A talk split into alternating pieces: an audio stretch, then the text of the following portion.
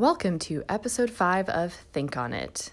You know, in any team or work situation or group that you're a part of, there's a certain feeling that you get when you're about to walk into the office or when you're about to walk into that stadium or you're about to walk into a practice.